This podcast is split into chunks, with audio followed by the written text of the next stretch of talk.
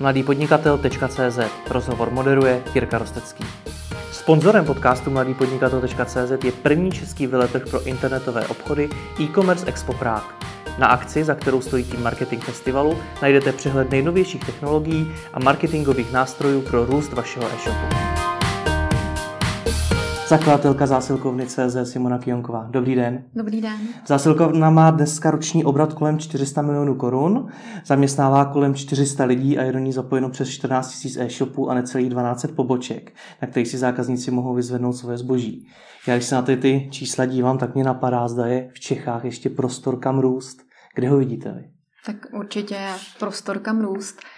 V tom letošním roce jsme se především zaměřovali na vylepšení kvality a na to, abychom se trošičku zpomalili. Ono možná teď kolegové, kteří mě poslech, poslouchají, tak si říkají, proč se zpomalovat. Nicméně my jsme začínali jako startup, začínali jsme v roce 2010 hmm. a rostli jsme neustále dvojnásobným tempem a my neustále rosteme dvojnásobným tempem. To znamená, i v tom roce 2017 skončíme s dvojnásobným růstem oproti roku 2016 a když se mě kolegové uh, nedávno ptali, uh, Simonu, a ten rok 2018, udržíme dvojnásobné tempo? Udržíme, jelikož je to o expanzi, je to o tom, že budeme přinášet nové projekty, je to o těch inovacích. To znamená, my vlastně jsme se dneska překlopili už z toho startupu do pro, naprosto procesně fungující firmy a řekla bych až do korporátu, ale je poměrně důležité udržet toho startupového ducha a toho startupového ducha posouvat i prostřednictvím těch inovací. A to zpomalit ve vašem případě tedy znamená konkrétně co? Když si vezmeme startup, tak uh, tam na začátku člověk jako startupista musí dělat úplně všechno. Hmm. Vy jste eh, zároveň eh, šéf IT, jste zároveň vizionář, jste zároveň člověk, který se stará o faktury, jste člověk, který dnes a denně komunikuje se zákazníky, takže děláte zákaznický servis, děláte administrativu a víceméně jste i HR a jste all, all, all in one, dejme hmm. tomu. A postupně samozřejmě se ty věci mění, takže když nás bylo zhruba 20, tak jsem si si řekla, že by bylo dobré eh, trošku přehodnotit tu situaci a dohodnout se s někým, kdo by převzal otěže řízení, což se stalo. A dneska, když máme 400 zaměstnanců, tak je tam skutečně jako manažerský ansábl a je tam spoustu kvalitních ředitelů a hmm. je spousta, spousta lidí, kteří eh, tu firmu dokážou vést i bez mě, což je jako nejkrásnější zjištění. A vy děláte co? Já se starám o ty inovace dneska, mhm. protože moje asi rada pro všechny podnikatele, kteří se dostanou tam, kam jsme se dostali my se zásilkovnou, tak podle mého názoru není úplně dobré, aby jsme zůstali v exekutivním řízení, protože skutečně jako ta exekutiva, to, aby ty věci fungovaly procesně, tak vy si skutečně jako najmete kolegy, kteří jsou lepší než vy, protože tak, jak jsem říkala, jsem na začátku byla fakturantka účetní a HR a všechno, všechno v jednom, tak to je samozřejmě samozřejmě trošku něco jiného, když je to malinká firma o pár lidech a je to pak trošku něco jiného, když těch lidí máte 20, pak 100, 200 a dneska 400. Já si troufnu říct, že kolegové, kteří dnes sedí a na pozicích provozního ředitele, výkonného ředitele, HR ředitele, zmíním například ekonomického ředitele, tak to jsou lidi, kteří jsou lepší než já, kteří mají daleko lepší odbornou znalost a jsou skutečně lidi na správném místě. A bylo by i špatně, kdybych na těch jejich židlích seděla já. A já si myslím, že podnikatel majitel nebo ten zakladatel, tak eh, to je nositel vize. Je potřeba, aby eh, jste neustále přemýšleli o tom, kam tu firmu posouvat eh, z pohledu právě inovací a business developmentu. Takže to je moje dnešní pozice. Hmm. Postarat se o rozvoj té firmy, postarat se o expanzi a postarat se o to, aby jsme se udrželi na pozici jedničky, přinášet neustále nové vize, protože jste držitel té vize a musíte ty lidi nějakým způsobem motivovat, aby jsme jako věděli, kam směřujeme do tří let. Přesto všechno ale furt nerozumím tomu, co ve vašem případě konkrétně znamená zpomalit. Znamená to, že tedy neotevřete letos tolik nových poboček, nebo co to znamená? A spíš procesně zpomalit, jelikož mm-hmm. když na začátku jsme startup, eh, tak eh, teď to řeknu trošku nadneseně, některé věci prostě nestíháte řešit. Mm. Na, na stole se vám koupí občas faktury, občas úplně nestihnete jakoby řešit nějakou splatnost té faktury nebo nějakou záležitost zapomenete nevíte, nebo prostě o ní nevíte, byť podniká, jako podnikatel máte povinnost znát úplně všechno. A řekla bych, že to spíš taková procesní záležitost, že vy se v určité chvíli té firmy, růstu té firmy musíte jednoduše prostě zastavit, vy jako podnikatel. A říct si dobře, tak teď jsme jeli malinko na punk, Především stran třeba těch financí nebo stran toho těch procesů a je nutno si říct si dobře, tak teď už je nás x zaměstnanců a je potřeba ty procesy malinko přenastavit. Tak že začnete psát něco, jako jsou popisy práce, začnete popisovat určité hmm. metodiky, hmm. začnete prostě tvořit manuály. Oni to zní, ono to všechno zní tak trošku třeba pro kolegy, kteří začínají s tím podnikáním trošku zděsujícím způsobem, že tady v tom vnímají tu byrokracii a administrativu, ale on to určitě určitém, eh, v určité části eh, toho vývoje té firmy už nejde. Proto já říkám, že tam se malinko jakoby zastavíme, nemyslím tím v, té, v tom růstu té firmy, to v žádném případě. My jsme také letos eh, si šáhneme na ten dvojnásobný růst oproti loňskému roku, ale spíš procesně. To hmm. znamená, že už tady jakoby nejedeme, jak tomu říkám já radostně na bank, že tady jako hlavně jedeme a to, že tady nebudeme nějaké papíry nebo tamhle jako nějaké manuály, eh, tak eh, to už prostě v té velikosti dnešní firmy bohužel nejde a je hmm. potřeba eh, řešit skutečně věci tak, jak mají být. Je to nepříjemná práce?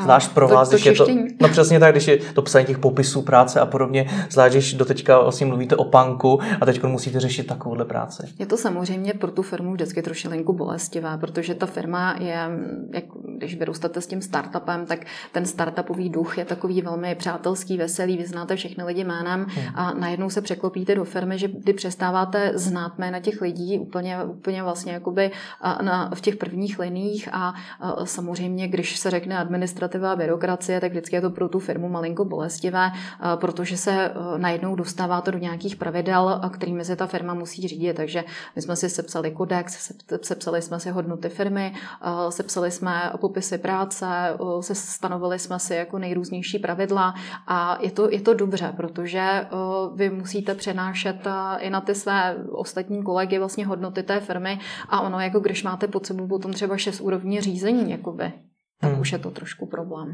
Jak se v takovém prostředí řeší a vůbec prosazují ty inovace, které jsou dneska vlastně jedna z hlavních částí vaší práce? Opětovně je to o tom lidském faktoru. Je hmm. potřeba si před ty lidi stoupnout a vysvětlit jim tu vizi. A u mě je to taky malinko složitější, protože já se na ty věci koukám, jak budeme fungovat za tři, za čtyři, za pět let a je to kolikrát těžko uvěřitelné a je e, pro toho podnikatele velice důležité umět tu svoji vizi přetvořit trošku do lidské řeči. Protože samozřejmě vy, když máte nějakou vizi o budoucnosti té firmy, tak vy přesně víte, kam směřujete a potřebujete to vysvětlit všem těm lidem v té firmě.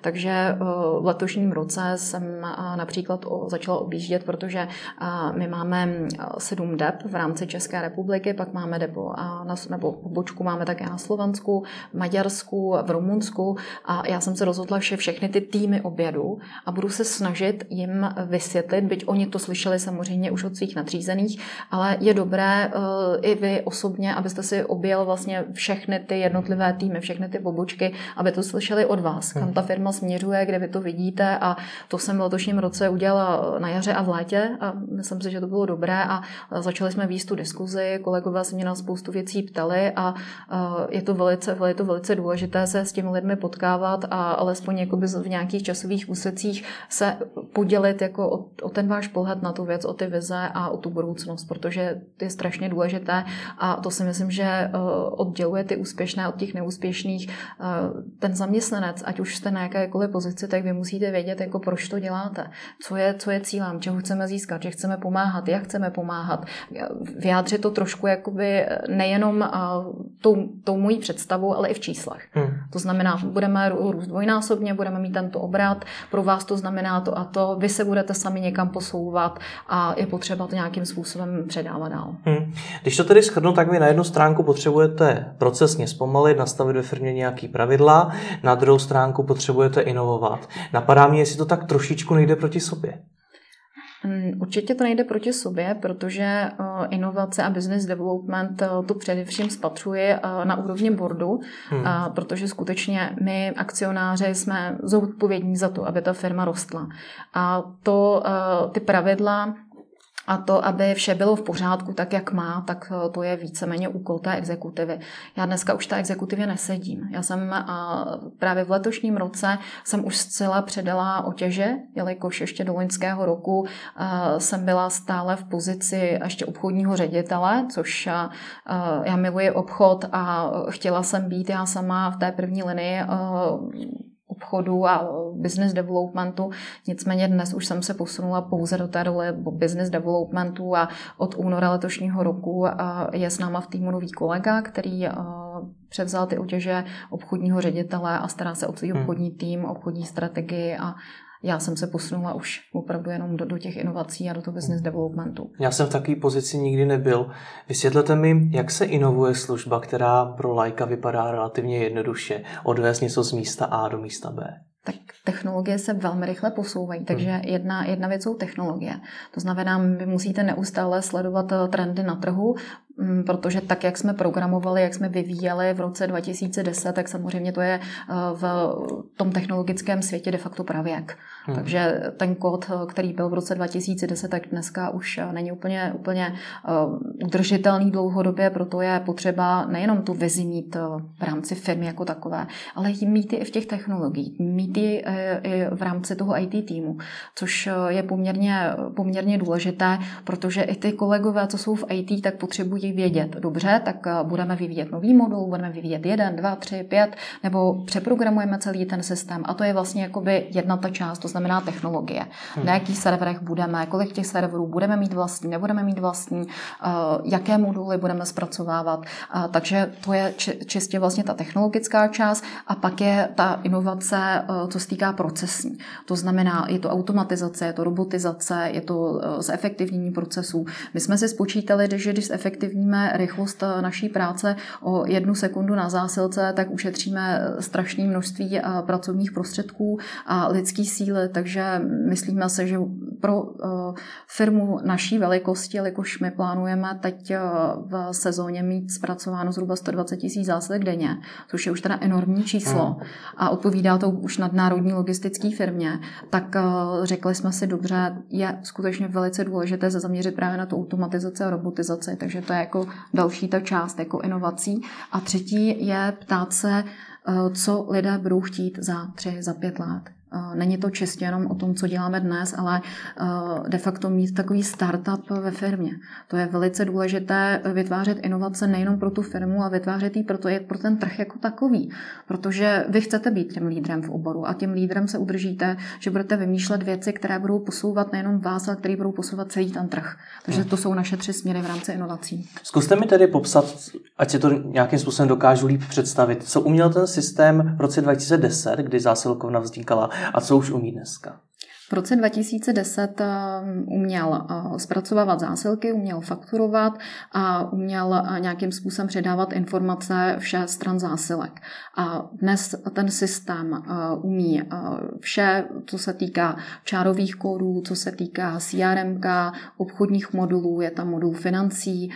Víceméně my jsme z toho systému udělali za těch sedm let takzvaný Matrix. Já tomu říkám náš vlastní Matrix, jelikož my jsme na to nešli cestou uh, té, té, zá, vlastně jakoby té zásilky až vlastně jakoby na konci, ale řekli jsme si, co potřebujeme, co potřebují ty zákazníci, co potřebujeme my jako firma, šli jsme na tom vlastně jako uh, technologicky. Nicméně většina těch firm to dělá tak, že ano, potřebujeme dostat informaci o zásilce do systému a my jsme celý ten systém postavili tak, aby uh, datově pomáhal nám. Já doufám, že to vysvětluji srozumitelně a my za těch sedm let jsme do toho dali DNA všech programátorů, kteří eh, společně, společně s námi ten systém vyvíjejí. To není práce jednoho člověka, ale je to práce, eh, řekla bych, desítky lidí. Jsou to, je, to, je to komunikace, eh, komunikace uvnitř, uvnitř firmy, procesních lidí, kteří tomu dávají nějakou informaci. Je to, je to know-how jakoby nás akcionářů, jelikož, jelikož většina z nás pochází ze světa IT. To znamená, my jsme se snažili ten systém neustále v čase se vylepšovat a my ho neustále vylepšujeme. Zrovna dneska jsem seděla s kolegama v, v našem IT, která teda nesedí s námi tady na Drahobejlově, ale sedí u ČVUT na Santence a seděla jsem tam s nimi a bavili jsme se o těch vizích, bavili jsme se o tom, jako, jakým způsobem to my, my vidíme, my, my hmm. akcionáři. Nicméně zásadní bylo, že jsem řekla, já potřebuji vaši zpětnou vazbu. Hmm. Já mám vůči vám tady v IT obrovskou pokoru, protože uh, zásilkovna je úspěšná díky IT. Je to hmm. bez zesporu technologická firma, není to logistická firma. My jsme technologická firma, která prostřednictvím technologií vylepšila logistiku. Takhle bych to definovala. A já si myslím, že eh, pro každého podnikatele v dnešní době už si to každý uvědomuje, že to eh, IT je de facto jeden z nejdůležitějších pilířů každé firmy. V minulosti to tak nebylo. A dneska já bych to považovala jako za eh, jeden z nejdůležitějších pilířů mít funkční IT a mít IT, které je motivované, které ví, co má dělat, posouvat, posouvat vlastně celý ten systém jakoby inovativně dál. Rozumím tomu. Připadá vám, že jste vy vymysleli něco nového úplně? Na začátku jsme přešli s výdenními místy, což eh, byl, byla věc eh, v roce 2010 téměř neznámá a dnes je zásilkovna synonymum pro výdenní místo. A byla neznámá takže... jenom v Česku nebo celosvětově? Já si myslím, že v rámci střední a východní Evropy stoprocentně. V rámci západní Evropy byl známý projekt Kiela a Hermes. Eh, Kiela je v Belgii, Hermes tuším, že původně německý projekt.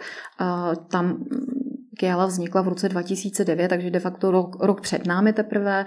Určitě bych asi netvrdila, že to byl jakýsi fenomén na zá, jako v hmm. rámci západní Evropy, ale tak zřejmě tak Kiala už byla nějakým způsobem etablovanější než my. Nicméně minimálně v rámci střední Evropy jsme my jako zásilkovna a, za, a my se v jiných zemích jmenujeme trošičku jinak, a tak jsme podpořili ten fenomén výdenních míst a hmm. víceméně se nám podařilo ten trh takzvaně budovat jelikož eh, na Slovensku jsme odstartovali ten projekt úplně zcela osamoceně. V České republice de facto jsme byli dva malinké startupy, které se tomu začaly věnovat a v rámci Maďarska, eh, kam jsme vstoupili také před pár lety, tak eh, jsme taky jedním z poměrně jako významných hráčů s ohledem na hmm. počet těch výdenních míst. Když jsem se připravoval, tak já jsem mimo jiné tu informaci, že jste se inspirovali u nějaké té belgické firmy, hmm. tak jsem ji našel. Právě proto mě zajímá, kolik na začátku zešlo z vaší hlavy a kolik celé té zásilkovny jste v podstatě převzali z nějakého jiného konceptu ze zahraničí. Víceméně eh, ten začátek byl zcela z mé hlavy, jelikož eh, psal se rok 2009, já jsem řídila IT firmu poměrně menší, o pár programátorech a zabývali jsme se vývojem pro internetové obchody a vyvíjeli jsme řešení pro hmm. e-shopy. A když jste se dostal eh, k práci s logistikou, tak eh, velmi často pro mě bylo velmi problematické jednak teda implementovat eh, stávající dopravce, bylo to složité, řeknu to úplně na rovenu, kolikrát chybělo i API, že oni vůbec hmm. jako s tím API v té době nepracovali.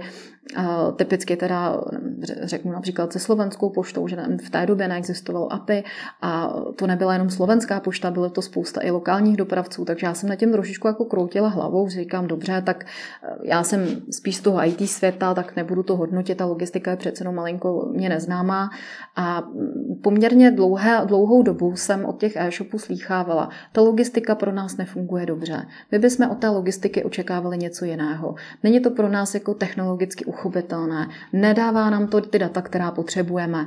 A pak i sami e-shopy mě přivedli na tu myšlenku výdenních míst, protože byli to oni, kdo říkávali, my bychom chtěli nějaké to výdenní místo, jako má Alza, ale nic takového tady na trhu není. No pro nás je to drahé, protože my nemáme na to uh, jednak zdroje finanční a jednak na to nemáme to know-how, že jo? protože retail je zcela něco jiného, než s čím ty e-shopy v té době pracovaly a zřídit takové prodejní místo, to je skutečně řádech 100 tisíců a to je teda finančně jako poměrně nedostupné v té době pro ty e-shopy.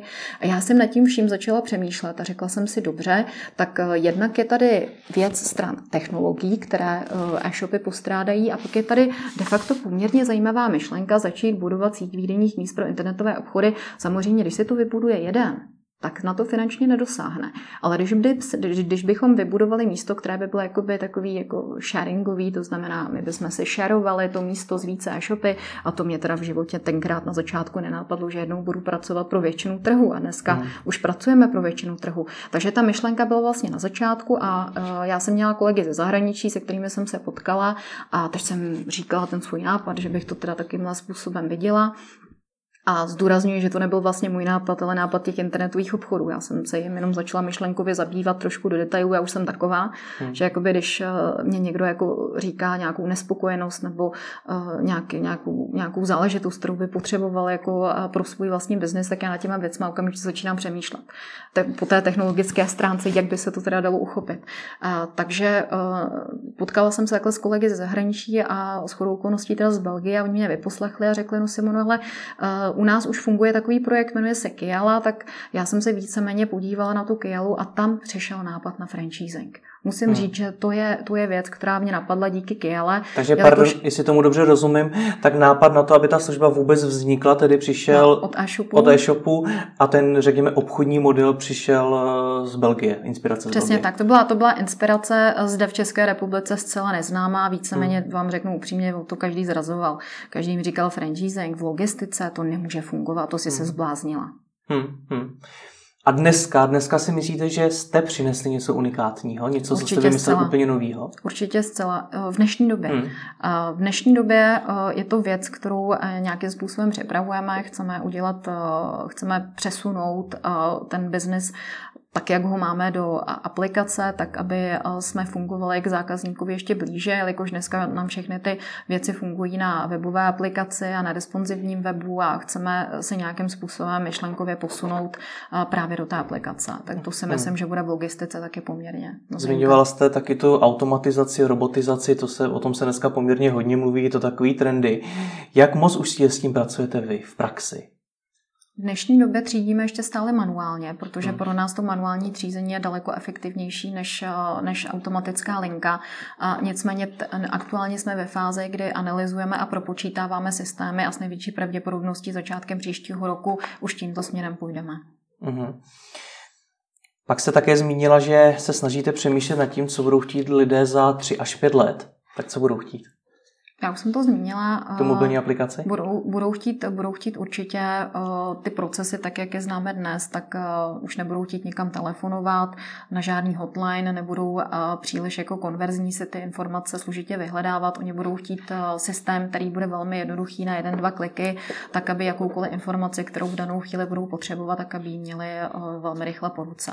Otázka je si, jakým způsobem budou za tři roky a mobilní telefony, zdali to budou ještě stále ty mobilní telefony, jak je známe dneska, nebo zdali už to budou a nějaké přístroje, které budeme mít v rámci hodinek, nebo je budeme mít někde v rámci, v rámci brýlí a podobně. Nicméně pořád to budou systémy, které by měly být tomu zákazníkovi co nejblíže a uh, veškeré ty procesy, které známe dnes, tak bychom měli zrychlit a zefektivnit pro toho zákazníka. Hmm.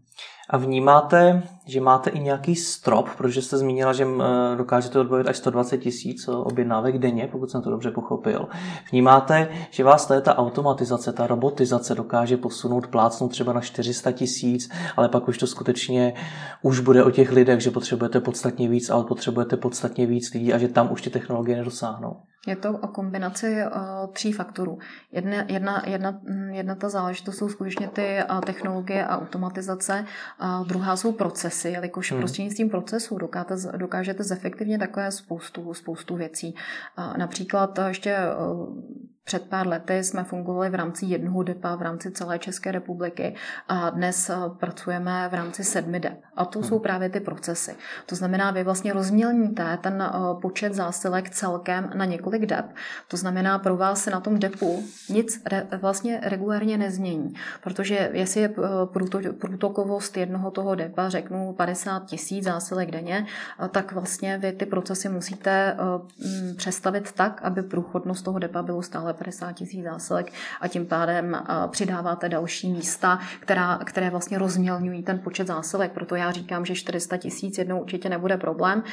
Dnes jsou logistické firmy, které zpracovávají milion zásilek denně v zahraničí a zvládají to také kombinací právě těch tří faktorů, to znamená technologie, automatizace, poté teda přestavení procesů a pak ten lidský faktor. Takže vždy jsou to hmm. kombinace těchto těch tří věcí. Když jsme ale mimo jiné u té budoucnosti, tak dneska se v souvislosti s logistikou často zmiňuje zmiňuje doručování drony, samoředitelná auta a podobně. Je i podle vás tohleto ta budoucnost? 100%. Samoředitelná auta už nás poměrně čekají. Dneska už co se týká například Volva, tak to si myslím, že je poměrně nejdál, kde už mhm. dnes připravují testy a víceméně je to pouze otázka legislativní, nikolo technologická, protože co se týká technologií, tak dnes už většina automobilek tímto směrem 100% jde a víceméně teď se tady bude být ta technologická stránka, která by cválela nejradši ku předu, s tou legislativní, která je samozřejmě velmi diskutabilní a složitá z dlouhodobého hlediska. Chystáte Takže... se v tomto směru třeba i nějakým způsobem lobovat? Já... Podpořit tu změnu té legislativy? Určitě ji podpořím. A máte už nějaký konkrétnější plán, jak, jak to chcete dosáhnout, jak ji podpořit? Tak eh, bude to určitě na nějaké diskuzi v rámci eh, naší pracovní skupiny, jelikož eh, my, my jsme vytvořili takovou pracovní skupinu v rámci e-commerce, takže není to pouze jako názor můj, hmm. ale je důležité vést tu diskuzi i v rámci e-commerce jako takové a jít trošku vlastně v rámci jako týmu, asociace, jelikož je to věc pro všechny poměrně neznámá, nicméně co se týká autonomních aut a robotizace, to je jako by věc, kterou řeší jako všichni velcí e-commerce hráči. A je to jenom takový zajímavý zajímavý trend, nebo je to pro vás skutečně důležitý téma, že ty samoředitelné auta opravdu potřebujete? Já si myslím, že to budeme potřebovat, i když se podíváme na vývoj eh, trhu práce, tak eh, pro všechny eh, velké zaměstnavatele, já si myslím, že se čtyřma, téměř se čtyřmi z ty zaměstnanců se již můžeme řadit vedle ty trošičku větší zaměstnavatele, tak pro nás, když potřebujete na jednou a 50 lidí do provozu, tak už je to opravdu jako velmi, velmi problematické, když se aktuálně nacházíme ve fázi, kdy zaměstnanost je na svém rekordní maximu, nezaměstnanost zaměstnanost je téměř na úrovni nuly. Minimálně teda u toho našeho pražského depa je problematické ty zaměstnance najít. Pak tady máte konkurenci ze strany zahraničních hráčů, jako je například Amazon nebo eh, jako jsou eh, další zahraniční firmy, které tady vstupují eh, do České republiky a vlastně už tady máte konkurenci na trhu práce. A v tom případě je pro nás ta automatizace a případně i autonomní vozidla poměrně velké téma v krátké budoucnosti krátké budoucnosti? Co to, můžete to upřesnit? Tak jak říkám, to bych tady musela mít kolegy, no. kteří eh, řeší ty legislativní procesy, aby mi řekli, kdy zřejmě oni budou ochotni v rámci té legislativy něco změnit. spíš zajímá váš odhad, kdy, kdy vy to tak přibližně vidíte, protože sama jste předtím říkala, že se musíte dívat do té budoucnosti 3 až 5 let a tohle to je, řekněme, zásadní inovace i v rámci vaší firmy. Tak jestli... Já si myslím, že tady se, tady se bavíme o, o nějakém horizontu 10 let. 10 let. Mm-hmm. Co se za těch 10 let stane s těmi řidiči? Až tohle to skutečně přijde, tak co se stane s těmi řidiči, protože právě eh, to, že ti řidiči budou muset být propuštěni, je jedno z často diskutovaných témat. Eh, tak ehm, můžeme se bavit o tom, jestli to bude řidič, nebo jestli to bude nějaký hmm, manipulant v rámci toho, toho vozidla, těžko říct, jak bychom, jak to budeme nazvat, ale vždy ten toho lidského faktoru se nikdy nezbavíme, jelikož eh, to vozidlo není schopno rozhodovat. Hmm. A jsou situace, kdy je potřeba ten lidský faktor, aby nějakým způsobem rozhodnul a vždy bude potřeba eh, minimálně někdo eh, externí, kdo bude obsluhovat několik těch vozidel zároveň. A vždy budou potřeba manipulanti, kteří budou to auto nakládat a vykládat, takže nikdy úplně se nezbavíme toho lidského faktoru samozřejmě budem, půjdeme víc jako směrem specializace těch lidí. Hmm. Co ty drony? Tomu věříte? Že to přijde? Věřím tomu nadále, už to je věc, která není téma budoucnosti, to je téma současnosti. Eh, co se týká dronů, tak jsou logistické firmy, které eh, tento způsob již vyzkoušely, otestovaly. Eh, my dneska víme, že je to systém funkční a opětovně jsme u té legislativy. To znamená, v rámci legislativy nejsou dovolené přelety nad nějakou obytnou zónou a de facto i v rámci České republiky byste horko těžko hledal zónu, kde byste nějakým způsobem mohl drony používat. Takže opětovně jsme u té legislativy legislativy. Takže jako myslím si, že kde jsme úplně jako nejblíž, tak asi nejblíž jsme v rámci robotizace, eh, kde ta legislativa je poměrně, poměrně eh, správná a eh, v rámci té robotizace tam de facto jakoby hmm. jsme úplně nejblíž a to je otázka dnešních dnů. A jak to tedy v budoucnu bude, abych si to dokázal představit? Budou tedy lítat drony nebo budou jezdit ty samoředitelné auta nebo bude ještě něco jiného? Podle mého názoru tady bude oba, právě do nějaký, v nějakém tom horizontu deseti let. Otázka, jestli ty drony budou mít podobu těch eh, dnešních dronů, které jsou v testu, nebo zdali eh, budou mít jinou nosnost, protože z drony, se kterými jsem se setkala já, tak byly právě do nějakých pěti kil a pak tuším, tuším, že do 20 kil. Takže otázka, jestli vědci a vývojáři vlastně přinesou na trh ještě něco jiného, zajímavějšího, jak, budeme, jak bude řešena bezpečnost, protože to je jako velmi, diskut, vel, velmi téma veliké k diskuzi. Zdali se legislativa posune směrem, že tady už budete moci nejenom ten dron obsluhovat tak, abyste měl vizuální kontakt, tak jako je to dnes, ale zdali už budete moci obsluhovat ten dron na dálku. To jsou všechno jakoby věci, které samozřejmě zase je kombinace jako nějakého vývoje, nějaké legis, nějakého legislativního rámce. Hmm když, se člo, když chce jít člověk s těmi trendy, tak eh, by na ně měl být i nějakým způsobem připravený. Připravujete se na tohleto všechno už vy dneska nějak? Určitě. Jak konkrétně? Konkrétně tak, že v rámci firmy eh, jsme postavili takzvaný inovativní tým, nebo hmm. tým hmm. inovací to nazveme. Eh, je to tým, který, já tomu říkám si jako hrajem.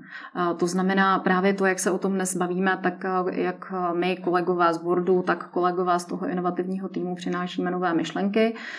Je to o tom, že si zkusíme eh, rozkreslit ty nápady, zdali jsou realizovatelné, za jakých podmínek, za jakých technologií, kdo na tom bude pracovat a víceméně jakoby směřujeme jako do nějakého testu. Eh, v případě, že ten test dopadne dobře, eh, opětovně jdeme na board, diskutujeme, pustíme do procesu, nepustíme a víceméně takovýmto způsobem my odpovídáme zpátky nebo snažíme se na ten i do, do těch našich procesů i v rámci celého trhu přinášet inovativní záležitosti, tak aby jsme se posunuli posouvali. Tomu rozumím, ale jak se konkrétně už dneska připravujete třeba na ty drony nebo na ty samoředitelné auta? Je to, je to v rámci uh, informací, analýzy, uh, zpětné vazby, sbíráme informace. Ono tak, aby jsme dnes uh, dali do procesu a dron, tak v případě, že by ten legislativní rámec to umožňoval, tak my budeme první, kdo to použije. Hmm. V případě, že by nám legislativní rámec umožňoval samoředitelná auta, tak opětovně velice rádi to dáme do testu, jelikož naše firma je velmi otevřená inovacím. Spolupracujeme s několika týmy, kteří, kteří se věnují vývoji těch záležitostí, takže vedeme tu diskuzi eh, i na úrovni vlastně jakoby dalších, eh, dalších kolegů, takže je to věc, které jsme poměrně otevřeni a skutečně pouze čekáme na ten legislativní rámec. V rámci trendů v e-commerce se často spekuluje nebo diskutuje i o vlastní logistice e-shopů. Není tohle něco, co může ve výsledku ohrozit zásilkovnu, že budou e-shopy mít vlastní logistiku? Hmm, tak co se týká vlastní logistiky, tak to si mohou dovolit skutečně ty největší hráči. To znamená, v České republice se bavíme zatím pouze o Alze, a v rámci toho světového měřítka Amazon, tak Amazon už dnes vlastní logistiku má a směřuje tímto směrem. Takže eh, ano, velcí hráči eh, touto cestou půjdou a je to spíše ohrožením eh, pro firmy typu DHL, které jsou právě celosvětové nadnárodní. A co se týká nás, jelikož my jsme vysoce specializovaní a stále tady budeme mít trh středních, středně velkých a malých e-shopů, pro které budeme pracovat vždycky. Hmm. Vy jste zmínila, že máte to IT oddělení kousek od ČVUT. Možná někdy zajděte přímo do ČVUT, nevím, jestli znáte pana profesora Maříka, kterého jsem tady před pár dny ve studiu měl. A ten vám mimo jiné řekne, že v budoucnu to může být tak, že zákazník si objedná na internetu, v továrně se i hned eh, vytvoří to zboží přímo pro něj a to samoředitelný auto mu to odveze až domů. Mm-hmm. Není opět tohle něco, co vás může ohrozit, že tam vlastně ta zásilkovna už nemusí hrát žádnou roli? A to je to jedna z verzí té budoucnosti, která je, řekneme, reálnější. Je to poměrně možné, tak eh, když se podíváme do té, do té budoucnosti, tak eh, je, je potřeba hledat ty otázky, a co ten zákazník bude chtít, jakým způsobem si to bude představovat.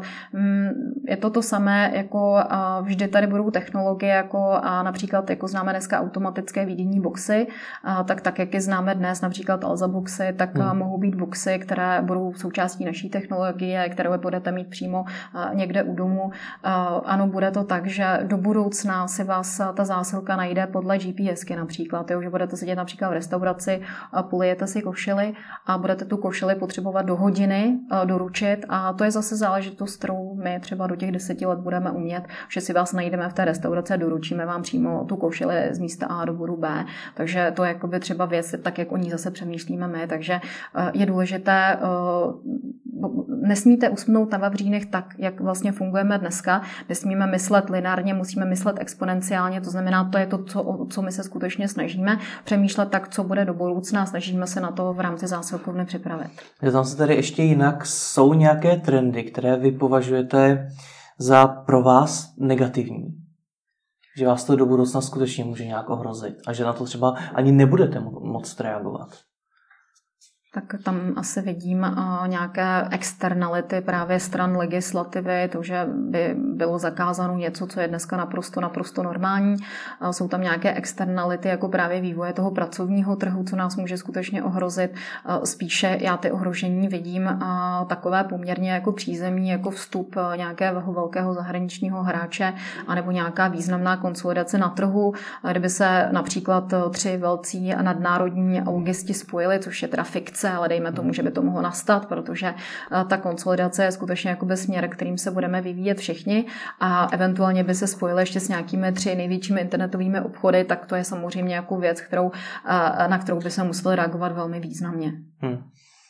Když eh, budeme muset konsolidaci řešit my všichni, kdy vy byste byla schopna prodat zásilkovnu? Je to vždycky otázka eh, peněz, je to otázka toho, jakým způsobem by ten partner viděl tu spolupráci dál, jakým způsobem eh, by chtěl směřovat. Eh, je to, je to vždy jako otázka to, co chceme, jako zdali tu vizi máme společně, zdali bych byla součástí zásilkovnou, bych už nebyla součástí zásilkovny. Pokud byste mi řekl, tak teď prodej zásilkovnu úplně ze 100% a úplně odejdi, tak teď aktuálně by to pro mě byl problém, jelikož já jsem se zásilkovnou velmi mentálně spojená, je to moje čtvrté dítě dítě, protože já mám tři děti, takže já zásilku vnímám jako to svoje čtyř, čtvrté, které jsem si skutečně vypiplala od eh, úplně toho nápadu až po tu dneska obří firmu. Nicméně nutno říct, že to není jenom moje zásluha, je to prostě výběrem těch kvalitních správných lidí, kteří jsou kolem mě, eh, kteří eh, byli i lepší než já, kteří dokázali v danou chvíli tlačit správným způsobem ty věci. Já dneska bych řekla, že už ani v té firmě nemusím sedět dnes a denně, vždycky na měsíc a půl, na měsíc odjíždím odjíždím v létě pryč, ta firma mě de facto nepostrádá a můj manžel to nazývá, ta, já, jsem, já jsem mu nedávno položila jako zajímavou otázku, jestli si myslí, že by zásilkovna dokázala fungovat zcela bez mě a můj manžel mi na to odpověděl, no samozřejmě by krátkodobě dokázala fungovat úplně bez problému, protože ty lidi a ty ředitele, kteří tam dnes sedí, dokážou tu firmu zcela bravurně řídit úplně parádně, ale ona by začala začas stagnovat. Hmm. Dokázala vy byste fungovat dneska bez zásilkovny? Upřímně nedokázala. A je to tedy ta firma, kterou byste chtěla mít už navždycky? Nebo byste skutečně přemýšlíte o tom, že ji jednoho dne prodáte? já přemýšlet o, o, o tom, že když dá Bůh, tak bych uh, chtěla eh, do té firmy svoje děti. Já mám tři děti, tak mm. doufám, že aspoň jedno z nich najde uh, v řízení podobné firmy zalíbení a samozřejmě pokud se děti rozhodnou dělat úplně něco jiného, což je asi víš, více pravděpodobné, ale zatím teda doufám, že snad se podaří je zlákat a, z, zlákat a zamilo, nechat je zamilovat se jako do, do těch procesů té firmy, ale pokud se to nepodaří a rozhodnou se řešit, řešit svůj život jiným způsobem, způsobem, tak eh, je potřeba vybudovat natolik kvalitní manažerský tým, který je skutečně schopen tu firmu vést a je potřeba se vychovat nástupce, to znamená i v rámci těch inovací a business developmentu a vizí a rozvoje, tak je potřeba, aby tam byl nějaký eh, nástupce, který to převezme po vás. Hmm. Pojďme ještě k té logistice vaší samotné. Popište mi, jak funguje ten systém za ní, jak funguje ten systém svozu, odvozu a co všechno zatím je dneska. Když se na to podíváme stran logistiky, tak eh, bude vám to velmi připomínat eh, stávající procesy v nadnárodních logistických firmách. To znamená, my máme dneska obrovský ansábl, ansábl co, se říká, co se týká eh, logistického vozového parku, co se týká třídění, co se týká svozů, co se týká celého toho logistického pavouka, systému DEP, line haulů, my už dneska jsme na kamionech samozřejmě, jezdíme do zahraničí, ty lineholy jezdí naproti sobě, takže co se týká těch procesů, tak jsou velmi podobné tomu, co známe z nadnárodních firm. Hmm. Sedí, sedí tam kolegové, kteří jsou velmi erudovaní, co se týká logistiky, přinášíme nové, nové, inform, nové myšlenky, neustále se snažíme inovovat i ty stávající procesy, máme naprogramované vlastní logistické pavouky, vlastní logistické systémy, to znamená, když kolega dispečer večer sedí vlastně na jednom z těch dep, dejme tomu sedí v Praze a sleduje střední Čechy, jak mu vlastně jezdí jednotlivé, jednotlivá kola, jelikož vlastně v rámci toho depa, my máme, abych teda začala od začátku, tak máme třísměný provoz, mhm. jedeme, jedeme vlastně, to znamená, jedeme 24 hodin denně a jedeme 6 dní ze sedmi. A volno máme pouze v sobotu, to znamená, my zase začínáme, končíme v pátek večer, začínáme zase v neděli, a, takže kolega si odpočinou jenom v sobotu. A, co se týká těch dep, tak máme lineholy, které jezdí naproti sobě mezi depy, pak máme zahraničí, to znamená, tam vlastně ten systém je hodně podobný a jezdí vlastně země zase naproti sobě a to pak probíhá noční třízení a ráno výjíždějí kola. Takže ráno předávají kolegové zásilky na kola, která jsou v okolí a v tom daném regionu kolem toho depa. A ty kola, to znamená, tam máte rozvozová místa, rozvozová místa na naše výdejní místa a zároveň potom svážíme odpoledne, to znamená dopoledne rozvážíme, odpoledne svážíme. Svozy znamenají, že tedy jezdíme k, k, ke klientům, k internetovým obchodům, jezdíme k něm do skladu, svezeme jejich zboží a, a zásilky a poté ještě vlastně objedeme e, ty naše jednotlivá výdejní místa, zase svezeme naše výdejní místa, protože fungujeme poměrně stejně jako pošta. Někteří zákazníci nemají eh, svozové sklady, ale nosí jednu, dvě zásilky na pobočky, takže my potom svážíme i ty pobočky a pak už se ten proces opakuje, hmm. všechno to svezeme na to depo, tam se to rozstřídí, zase to jede naproti sobě v noci a ráno se to zase rozváží, takže se to takhle opakuje každý hmm. den. Jak probíhá plánování trasy, kterou má ten řidič jet? Tak to je zase ten Matrix mm-hmm. náš. A máme vlastně naprogramovaný systém, který tomu dispečerovi vypočítá vždy nejlepší trasu podle počtu zásilek, počtu svozových míst a je to, je to skutečně jako Matrixová záležitost. Není to e, řízené lidským faktorem, je to řízené systémem. Hmm. Já jsem slyšel o systémech, které už dneska umí pracovat i řekněme s počasím právě, s dopravní situací a tak podobně. To už umíte taky. Postupně ty věci, které se neumíme naprogramovat sami, nebo nám to nepřijde efektivní, což právě jsou uh, věci stran GPSky nebo stran toho počasí, tak to jsou věci, které externě do těch našich aplikací přidáváme, ano, a postupně s nimi počítáme a pracujeme. Hmm. Vysvětlete mi ještě jednu věc, jak se vám vůbec může rentovat to, když máte třeba jeden malý balíček za pár korun, odvést do nějaké menší obce nebo do nějakého odlehlejšího místa, když to stojí skutečně jenom pár korun a ten čas... A přitom jste ziskový. Že? A přitom jste ziskový a ten čas toho řidiče něco stojí, nafta něco stojí a tak dále. Eh, jednak jsou to náklady z rozsahu, samozřejmě, hmm. to znamená, čím víc těch zásilek dneska máte, eh, tak eh, tím neměníte ty stávající procesy, jestli mi rozumíte. Jo? To znamená, my, když budeme mít o 10 tisíc zásek denně víc, tak je to pro nás daleko ziskovější, eh, protože stále jste v nějakém procesu jako stávajících nákladů. Takže proto já říkám náklady z rozsahu. Hmm. A další věc, to už jsme se o tom bavili, to je vlastně ta efektivita a automatizace, zefektivní těch procesů. Já si myslím, že ty procesy a jako budou před našimi kolegy v provozu jsou jako vysoce efektivní.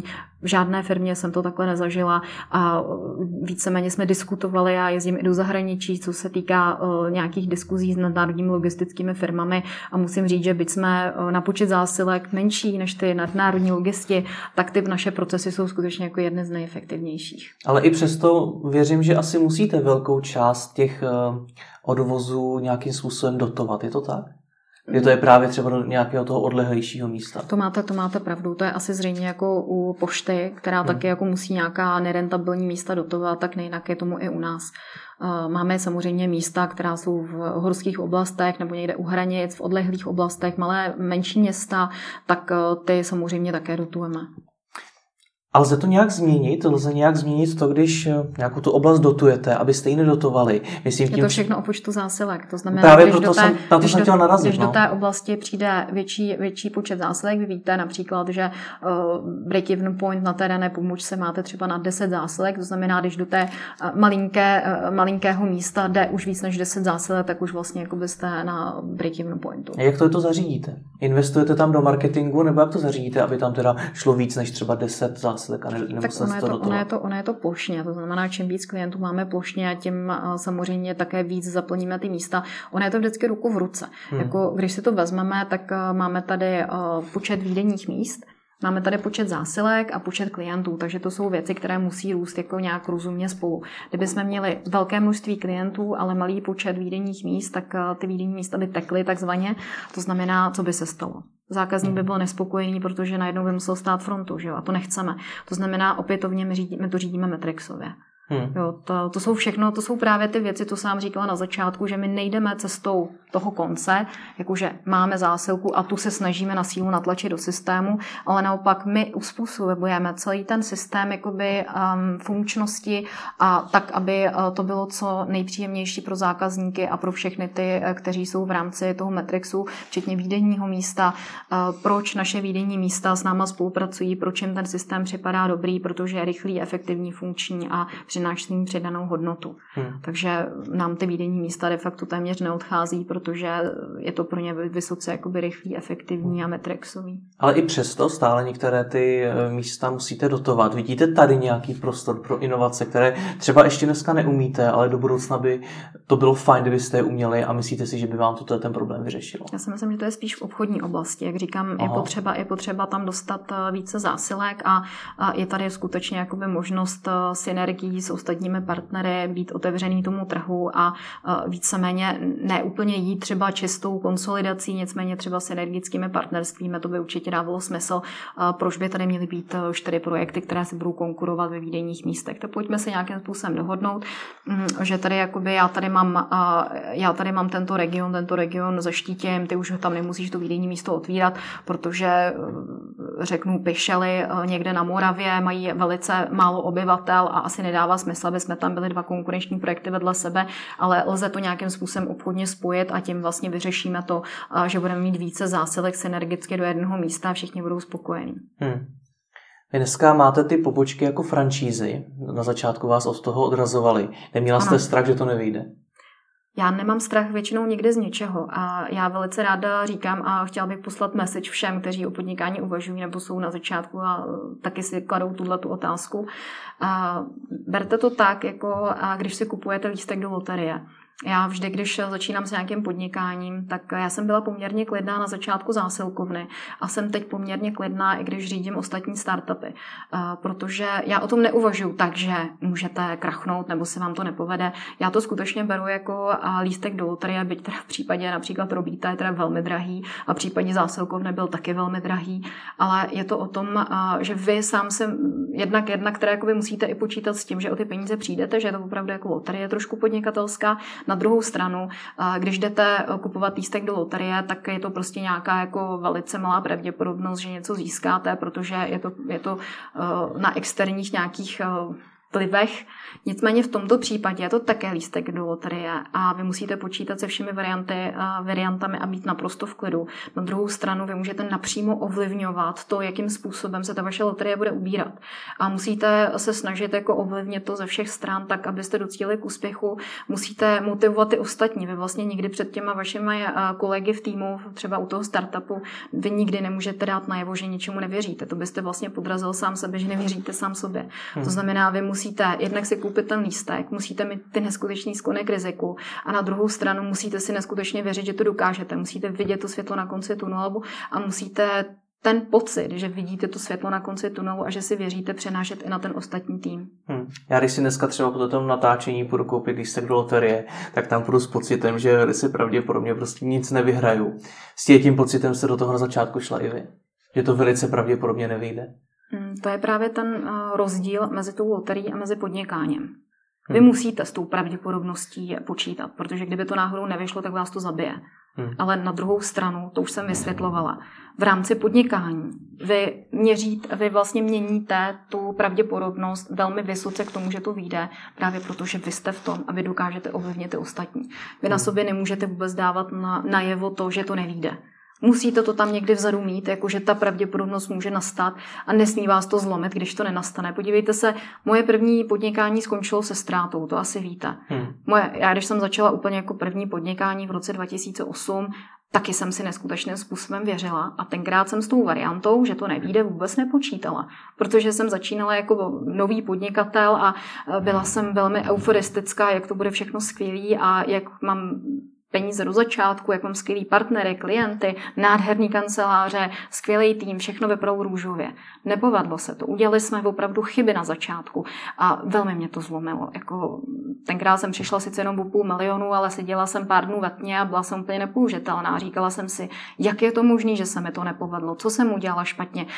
Stále jsem se jako retrospektivně vracela ke všem těm krokům, které jsme učinili a co teda jsme udělali špatně a uh, hodně to bylo bolestivé a tahle ta zkušenost mě dovedla k tomu, dobře, do budoucna, opravdu to musí být tak, že ty musíš počítat s tou variantou, ale jenom ty, že to opravdu může nastat i to, že o ty peníze přijdeš, ty, které investuješ do toho projektu, nicméně ty musíš tu pravděpodobnost zvýšit na maximum, že to vyjde a musíš tomu věřit a musíš tu víru přinášet na ty ostatní. Takže to je jako základ, základ jak, jak to přežít a jak to dokázat člověk, který to, bude poslouchat a třeba začíná podnikat, tak se rovnou musí zeptat na to, jak ji zvýšit teda. Jak se ta pravděpodobnost úspěchu zvyšuje? Je to na vás. To znamená, vy na začátku, to už jsem říkala, musíte, eh, nemůžete eh, si říkat, že něco nejde, nebo že něco neumíte, nebo že něco neznáte. Musíte být fakturant, musíte být manažer, musíte být HR ředitel, musíte být analytik, musíte být vizionář a musíte být všechno. A hlavně musíte být s tím týmem tak a tím se dostávám k týmu. Musí být strašně dobře vybraný tým. Většina těch startupistů, já se s nimi potkávám dnes a denně, tak jsou to kolegové, kteří jsou povětšinou jako z řad IT a e, když si to tak vezmete, tak oni se snaží šparkovat samozřejmě to, ten svůj kód, aby byl co nejhezčí a trošku zapomínají na tu business rovinu. Proto je strašně důležité a já to strašně ráda říkám, že v rámci startupu je důležité, aby tam byl vždycky manažer nebo někdo, kdo, je tam, kdo má tu business rovinu pak je tam vlastně jako člověk takový, jako já tomu říkám manažer štěstí, nebo dejme tomu nějaký takový jako vizionář, takový ten roztleskávat, že to bude fungovat. No a pak je samozřejmě ten ITák, protože bez toho IT to nejde.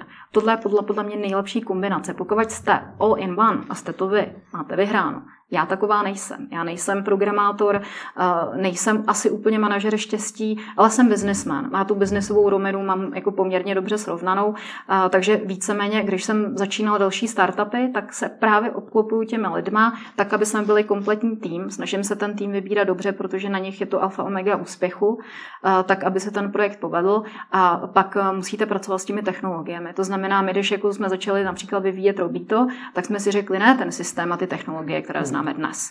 Ale pojďme si říci, které technologie eh, budou rychle škálovatelné, které nám zachrání krk, které prostě budou eh, použitelné i za tři roky, že my to přece za tři roky nezačneme přeprogramovávat. Hmm. Jak se ty biznisové schopnosti, ve kterých eh, jste tedy nejlepší, tak dají se nějakým způsobem naučit? Já si myslím, že trošku, trošku se dají naučit, ale je to o osobnosti. A většinou vy v rámci toho týmu kombinujete několik osobností. Někdo je lepší lídr, někdo je lepší manažer samozřejmě, a někdo je pro biznisový, dokáže propojovat lidi networkingem a dokáže synergicky a vyhledávat ta synergie a nějakým způsobem je realizovat, což si troufnu říct, že ty, ty synergie a ty, ty networkingy, tak eh, to je věc, která mě neskutečně baví a kde se například vidím já. A pak je skutečně důležité, aby vedl někdo ten IT tým a dokázal eh, mít i tu IT vizi a posouvat to tímto směrem. No a pak ta lidská vazba, eh, ten manažer je štěstí, ten vizionář, ten roztleskávač, ten je taky velice potřeba v tom týmu. Hmm. Vy už jste zmínila Robito, vy jste tedy kromě zásilkovny zainvestovala například do IT firmy MIPS, mm-hmm. potom do startupu Size ID a tedy do toho Robita, což je v podstatě vývoj webu, je to móda, je to řekněme freelancing, což jsou poměrně jakoby odlišná témata. Podle čeho vy vůbec zvažujete, do čeho dáte peníze? A jsou to všechno technologické startupy, to znamená hmm. všechny ty věci, o kterých se bavíme, tak jsou postavený na technologiích. Technologie jsou věc, kterými se zabývám dlouhodobě. Říkám, nejsem programátor, ale jsem vizionář. A mě velice baví vést diskuze na to, jakými směry se ty technologie budou ubírat. Velice ráda vyhledávám nejrůznější aplikace a nejrůznější záležitosti, které nám budou do budoucna zlepšovat život. SciCD je jeden z nich. Je to uh, sice ano, je to pro oblast fashion, ale je to aplikace, uh, která je postavená na technologiích, na technologiích, které tady nebyly. A je to aplikace, je to idea, která tady nebyla a která de facto vám pomůže naj, uh, koupit to úžasné sako, které máte na sobě, daleko pohodlnějším způsobem, než to bylo nyní. Vy musíte dlouze jít do obchodu, tam něco hledat, dlouze, opětovně, pak si to musíte zkoušet kabince, což někteří z nás opravdu nechtějí. A když si tohle, ten způsob, když to přeneseme do internetových obchodů, tak je tam pak obrovské procento vratek, které vlastně my chceme poškrtat. Takže to je Size ID jako aplikace prostřednictvím, teda aplikace v mobilním telefonu prostřednictvím, které si vyberete oblečení podle své vlastní velikosti, které vám sedne a de facto nemusíte už řešit žádné vratky a žádné hmm. složitosti. Takže to je, to je, co se týká Size ID. Hmm. Jsou to tři projekty, už to je poměrně hodně. Na druhou stránku dneska těch nových projektů vzniká poměrně dost. Je něco, co vás na nich nejčastěji zklame? Já se ještě, pardon, já se ještě vrátím mm-hmm. k té vaší původní otázce, proč jsem šla uh, do těchto projektů Dobře. a proč jsem si je vybrala. To jsem vám nezodpověděla a to je poměrně důležité. Já jsem tady pochopil, že jsou to ty technologické, technologické firmy a to vás táhne. Technologické firmy, ale ještě mhm. bych zdůraznila jednu ideu, jednu myšlenku a to je to, že uh, člověk, který se rozhodne do něčeho zainvestovat, tak by měl investovat do něčeho, co je mu blízké. Hmm. To mhm. znamená, člověk, který dlouhá léta pracoval v bance, tak s největší pravděpodobností zainvestuje jako do fintech uh, projektu. Člověk, který se pohybuje v e-commerce, e-commerce jako já, tak půjde cestou eh, technologií v e-commerce, protože je mi to hmm. nejbližší, protože zase můžu tam nabídnout synergie. Nejenom finance, ale i synergie. Rozumím. Takže pro mě e-commerce, hmm. protože se v tom pohybuju a, a ta oblast je mi velmi blízká a je to kategorie a odvětví, které je naprosto, naprosto úžasné a uh, když to srovnám s tím, já mám poměrně velkou zkušenost dalších odvětví, já jsem fungovala uh, v kosmetické branži, v, v, v poradenství, vyzkoušela jsem jakoby spoustu zaměstnání, jsem uh, vyzkoušela jsem mnoho branží a musím říct, že ta e-commerce je nejvíc taková friendly, má velice blízko jako k tomu startupovému duchu, který je mi velmi blízký a jsou v něm hrozně fajn lidi. Hmm. A na těch startupech vás tedy nejčastěji zklame co? Že třeba máte v úvozovkách jenom tři projekty a nemáte jich třeba pět? Ono je to také o kapacitě. Když mm-hmm. vy se věnujete nějakému projektu naplno, jako já se věnuju teď naplno zásilkovně a poměrně se čím dál tím víc začínám věnovat i jako novému projektu Robito mm. a v těch ostatních jsem pouze investor, tak každý máme nějakou kapacitu. Někdo z investorů to má postavené tak, že zvládne pět projektů, někdo osm, někdo deset, ale vy, když se tam přímo angažujete jako já, a já se v těch projektech velmi angažuju, to znamená i v Size ID pomáhám a e, je to, je to o tom, že se snažím pomáhat najít e, klientelu, synergie, propojovat, e, nosím, nosím také ty myšlenky a vize, tak mám nějakou omezenou kapacitu. Kdybych byla čistokrevný investor, který prostě přijde a dá peníze a odejde, tak ano, zvládla bych více projektů, nicméně tohle není moje cesta, myslím si, že to není dobrá cesta pro žádného investora, hmm. protože to už jsem vlastně na začátku říkala, tam zase tu pravděpodobnost úspěchu, neúspěchu pro vás jako pro investora si de facto snižujete, protože je potřeba, abyste tě, tomu týmu startupistů předali nejenom peníze, ale i uh, takový ty, uh, říká se tomu smart money teorie, předáte jim to know-how, předáte jim uh, právě tu pomoc, tu ochranou ruku. Oni mají najednou takový ten pocit, že nad nimi někdo trošku udí, že jim někdo pomáhá, někdo je uh, vede správným směrem. Uh, vy máte daleko lepší kontakty, dokážete přinášet kontakty pro ten projekt, dokážete přinášet další synergie, další další strategická partnerství a to je přesně to, co ty startupisti potřebují. Poradenství a takový ten pocit, že tady je někdo, eh, kdo eh, má třeba trošku větší zkušenost a dokáže je posunout jako projektově dalece dál. Takže příležitostí pro další investice málo nevidíte, spíš tady jde skutečně jenom o ty vaše kapacity. Jde o kapacity. Já to do budoucna určitě opětovně nevylučuji, protože eh, tak když jste se mě ptal na tu zásilkovnu, tak zásilkovna je moje dítě, tam úplně nejsem připravená jako 100% vyexitovat. Hmm. Jsem třeba třeba připravená vyexitovat z nějakého procenta, ale určitě ne ze 100% aktuálně, i když jako nikdy neříkej, nikdy se říká. Ale u těch ostatních startupů, tak tam já to mám postavené tak, že jsem tam skutečně investorsky a vnímám to tak, že tomu startupu chci pomoct. Chci pomoct tomu týmu, který to možná má postavené stejně jako já v zásilkovně, protože já jsem byla v zásilkovně startupistka. Hmm. A ty kluci, co dneska, dneska jim pomáhám v rámci těch startupů, to jsou taky startupisti, potřebují, já jsem jsem jim pomohla s prvním kolem investování, teď u dalšího z už jsme proběhli druhé kolo financování, zřejmě se dostaneme ještě do třetího kola financování a pokud by přišel investor a řekl by dobře, mám tady zajímavou nabídku a chci vyexitovat všechny kromě, kromě foundera nebo founderů, tak já jsem třeba velice konverzní k tomu udělat nebo k tomu, k tomu nějakým způsobem přistoupit a vyexitovat z toho startupu tak, aby samozřejmě se mohla třeba investovat zase do něčeho dalšího. Hmm. Takže mám to postavené takže jakoby určitě jako nikdy neříkej nikdy. Tak vám děkuji za rozhovor. Já také. Moc děkuji. Budu se těšit na příště.